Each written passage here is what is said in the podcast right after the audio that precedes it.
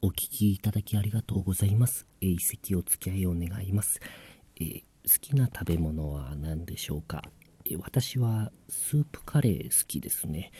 あのよく行くお店があるんですよ。で、あのまスープカレー召し上がられたことあるかどうか分かりませんが、あのご飯とそのルが別々に出てくるんですよね。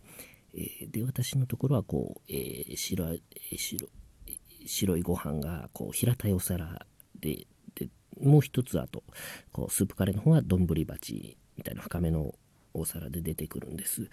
でどちらでもいいんですよね。あの、えー、スプーンでご飯をすくってこうスープの方に浸して食べてもいいですしスープの方をこうシャジですくってでご飯にかけて食べてもいい。どっちでもいいんですよ。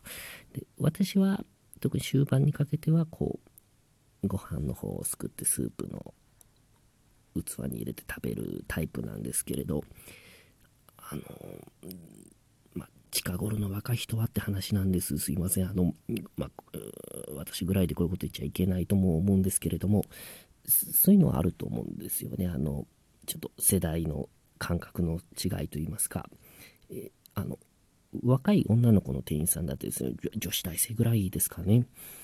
であのまだ私が食べてる途中なんですけど、お皿を下げに来たんですよね。よろしいでしょうか？って。でも、よろしいでしょうかって言ってる時にはもうすでにご飯の方のお皿に手がかかってるんですよ。お皿持ってよろしいでしょうか？よろしくないんですよね。まだご飯7粒残ってるんですよ。